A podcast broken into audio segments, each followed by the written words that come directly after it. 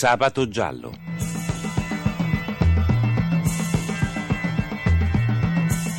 Casi irrisolti, misteri, delitti. Un programma di Cinzia Tani e Antonio De Robertis.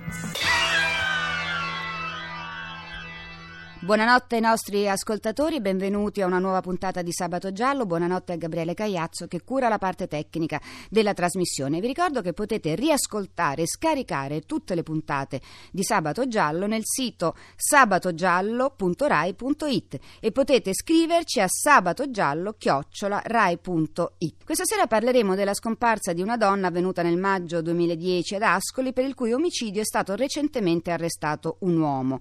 La donna scomparsa era una funzionaria della prefettura di Ancona, Rossella Goffo, alla quale si pensò appartenessero delle ossa ritrovate su Colle San Marco, nell'Ascolano. Alvaro Bini, tecnico informatico della questura, è adesso accusato di omicidio volontario e occultamento di cadavere. Ne parliamo con Gianluca Versace di Canale Italia. Gianluca, buonanotte. Buonanotte Cinzia a te e ai radioascoltatori di Radio 1 Rai. Grazie. Allora, innanzitutto vogliamo ricordare le circostanze della scomparsa di Rossella Goffo. La povera Rossella scomparve il 3 maggio 2010. Quel giorno partì con la sua auto da Adria, in Polesine. Doveva raggiungere Ancona, dove condivideva un appartamento con delle ragazze. La Goffo lavorava in prefettura. Rossella aveva 47 anni, era sposata con il pediatra Roberto Girardi. Da lui aveva avuto due figli. A Rovigo, anni prima, Rossella aveva conosciuto un uomo, Alvaro Binni, 41 anni. Sì. Binni faceva il tecnico informatico alla questura di Ascoli Piceno. Sposato, padre di tre bambini. Tra i due sarebbe nata una relazione che nel tempo poi eh, Cinzia si è rivelata turbolenta e molto difficile. Quindi diciamo che era finita questa relazione nel momento della scomparsa? Ancora una volta qui è un gioco delle parti, eh, Cinzia, dipende dal punto di vista. Secondo lui era finita, secondo lei no, quindi lei ci teneva evidentemente a questa relazione, mal gliene incolse purtroppo, col senno di poi rispetto a quanto è, sarebbe accaduto. Volevo sapere, le, le- queste ossa ritrovate poi nel gennaio dell'anno scorso a Colle San Marco, tristemente famoso Colle San Marco per il caso Parolisi, fra l'altro, sono state poi attribuite al corpo di Rossella Goffo? Il 6 gennaio 2011 un cane da tartufo scopre quelle ossa sotterrate in modo anche maldestro, Cinzia, nel bosco dell'impero. Non subito quei poveri resti vengono riferiti a Rossella Goffo. Ci sono voluti altri dieci mesi di inchieste, verifiche, analisi di questi reperti, perché fino agli investigatori attribuiscono i resti del cadavere trovati sul Colle San Marco proprio alla Goffo. Quindi fin da subito gli inquirenti hanno avuto enormi difficoltà a capire cosa possa essere accaduto. Però sin da subito gli inquirenti nutrivano dei sospetti Eh, verso quell'uomo, che era esatto. l'amante di Rossella, appunto. E come mai si è arrivati adesso all'arresto? Ci sono delle prove? Eh, le prove sono state raccolte anche qui molto, molto lentamente, gradualmente. Non si può accusare gli inquirenti di essere stati precipitosi. Il cadavere viene trovato il 6 gennaio 2011. Trascorrono mesi prima che si concluda con certezza è Rossella. E beh, in tutto questo tempo, interrogato dal PM Irene Bilotta, Bini nega di averla ammazzata lui. Non confessa. Per sette mesi poi, attenzione, se quest'uomo tiene un diario, un blog su internet, scrive in modo Sì. torrenziale, scrive tantissimo, persino in terza persona, affrontando questa sua vicenda e definendosi perseguitato dalla giustizia. Ma, ed è l'aspetto più inquietante, lui scrive anche su altri delitti, tra cui quello che in qualche modo hai citato tu un attimo fa, Sì. il delitto di Melania Rea. Sì. Ti ricordo che Melania fu ritrovata proprio a due passi Esatto. da dove fu assassinata Rossella Goffo, Esatto. particolare raccapricciante. E quindi a questo punto che cosa ha portato gli inquirenti Lo dico all'arresto? subito, il 18 giugno 2010, passo indietro, Binni è iscritto nel registro degli indagati. Le indagini portano a far emergere la verità di questa relazione. Ancora una volta, impressionanti analogie, Cinzia, con il delitto di cui abbiamo parlato la volta precedente, Sì. quello di Lucia Manca, viene fuori la figura di un uomo che tradisce con le bugie, con le menzogne parate a raffica, queste donne che invece hanno fatto l'errore fatale di legarsi a loro. Il 4 maggio 2010 Binni raggiunge la Goffo ad Ancona. Lui dirà ai magistrati volevo dirle basta, tra noi tutto finito. Invece non sarebbe andata così. L'avrebbe convinta a salire in auto, l'avrebbe rassicurata andiamo ad Ascoli per cercare una casa in cui andremo a vivere assieme. La porta nel bosco dell'impero, a Colle San Marco, la strangolerebbe a mani nude.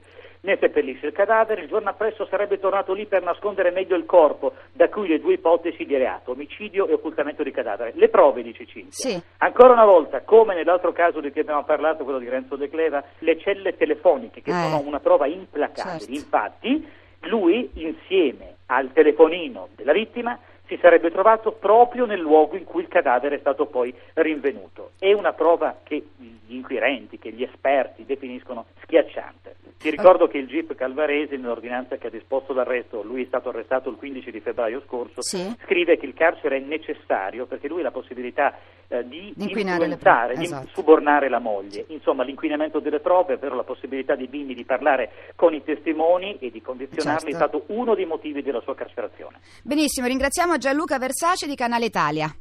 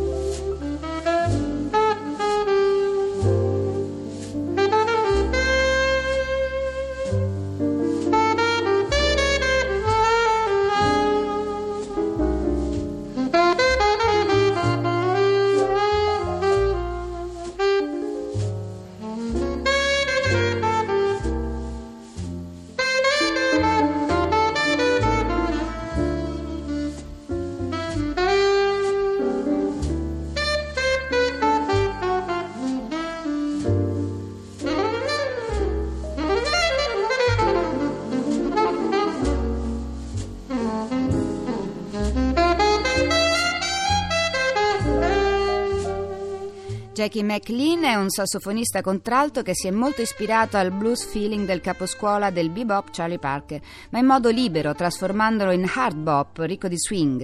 Dal quintetto di Jackie McLean, composto anche da Donald Byrd alla tromba, Maul Waldron al piano, Douglas Watkins al basso e Ronald Tucker alla batteria, abbiamo ascoltato un classico di Kurt Weill, Lover Man. E adesso abbiamo in collegamento Giorgio Bolino, medico legale, docente presso il Dipartimento di Medicina Legale dell'Università La Sapienza. Buonanotte, professor Bolino. Buonanotte. Professor Bolino, vogliamo spiegare brevemente come si svolge il suo lavoro, il lavoro del medico legale?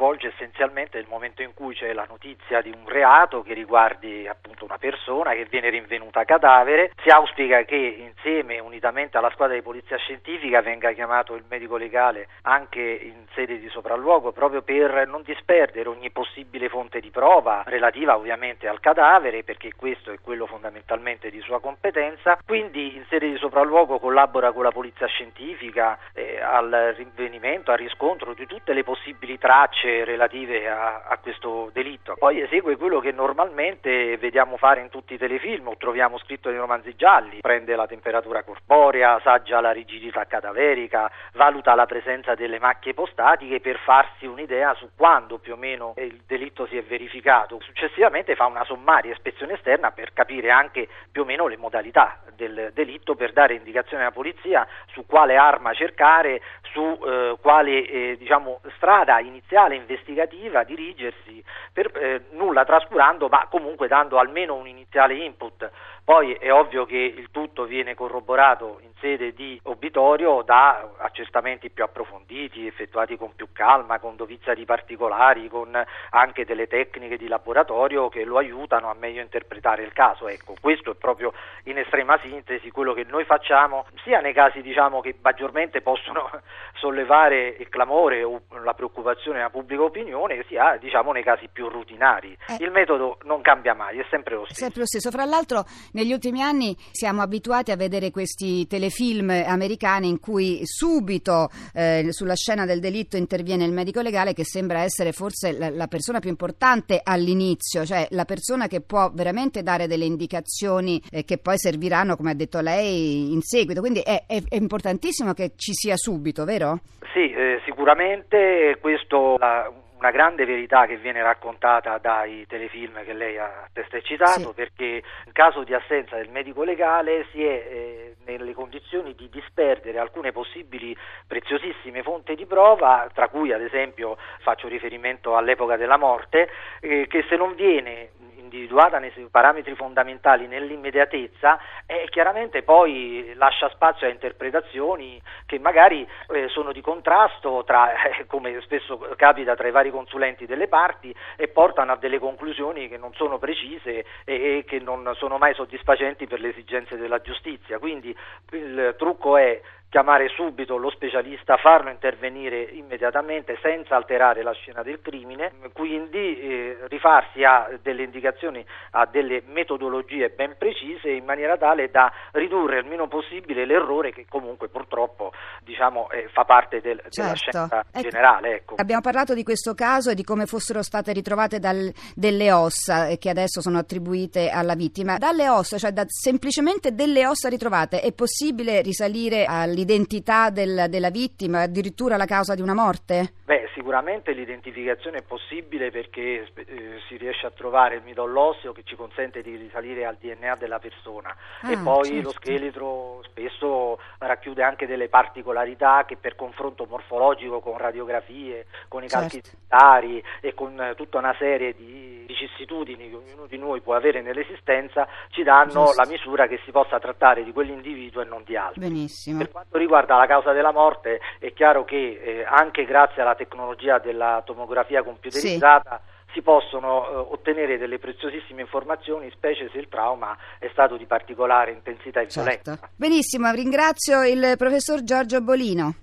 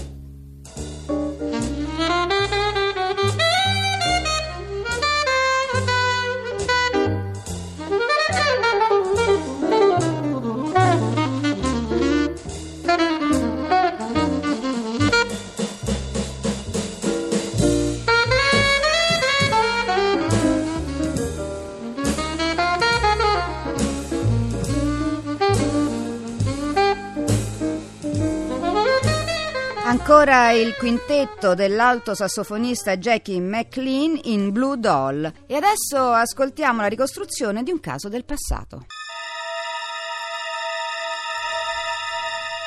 10 dicembre del 2000. È sera. In un appartamento di Voghera scoppia una lite violenta. Attilio Cianni minaccia con una spranga la moglie Concetta Carrozzino. Lei chiama il 113. L'intervento della polizia calma gli animi, ma è solo l'inizio. Attilio odia Concetta e da tempo sta cercando qualcuno disposto a ucciderla e forse l'ha trovato. Passano 24 ore. Concetta Carrozzino a bordo del suo taxi riceve un cliente. Buonasera. Buonasera, dove la porto? A Milano, quando arriviamo in periferia le do l'indirizzo. Concetta non lo sa ancora, ma quello è il suo ultimo viaggio. Il Telepass registra l'ingresso in autostrada a Casei Girola e l'uscita ad Assago, poi più nulla. Il taxi viene ritrovato dal marito sei giorni dopo in piazza 24 maggio a Milano. Sul parabrezza due multe del 12 e del 15 dicembre. Ci sono tracce di polvere da sparo e nel cruscotto c'è una delle tre chiavi in dotazione, ma l'auto è chiusa. Il marito e i figli hanno le altre due, dunque chi ha ucciso ha restituito una delle due a un familiare. A chi? Le indagini si fanno più serrate. Agli inquirenti servono tre anni e 8.000 intercettazioni telefoniche per arrestare Attilio Cianni e l'amico pregiudicato Giovanni Caruso, pagato per uccidere 25 milioni. Omicidio e occultamento di cadavere. Altri due anni e la Corte d'Assise di Pavia emette la sentenza. 30 anni per Attilio Cianni, ergastolo per Giovanni Caruso ma di Concetta Carrozzino manca ancora il corpo. Finisce qui questa puntata, io ringrazio Gabriele Cagliaccio che ha curato la parte tecnica del nostro programma, vi ricordo che potete scaricare le puntate dal sito sabatogiallo.rai.it. Appuntamento a sabato prossimo, buonanotte da Cinzatani. Abbiamo trasmesso...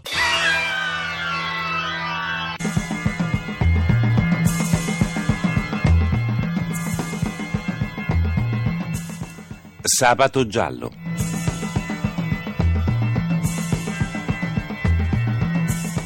Casi irrisolti, misteri, delitti. Un programma di Cinzia Tani e Antonio De Robertis.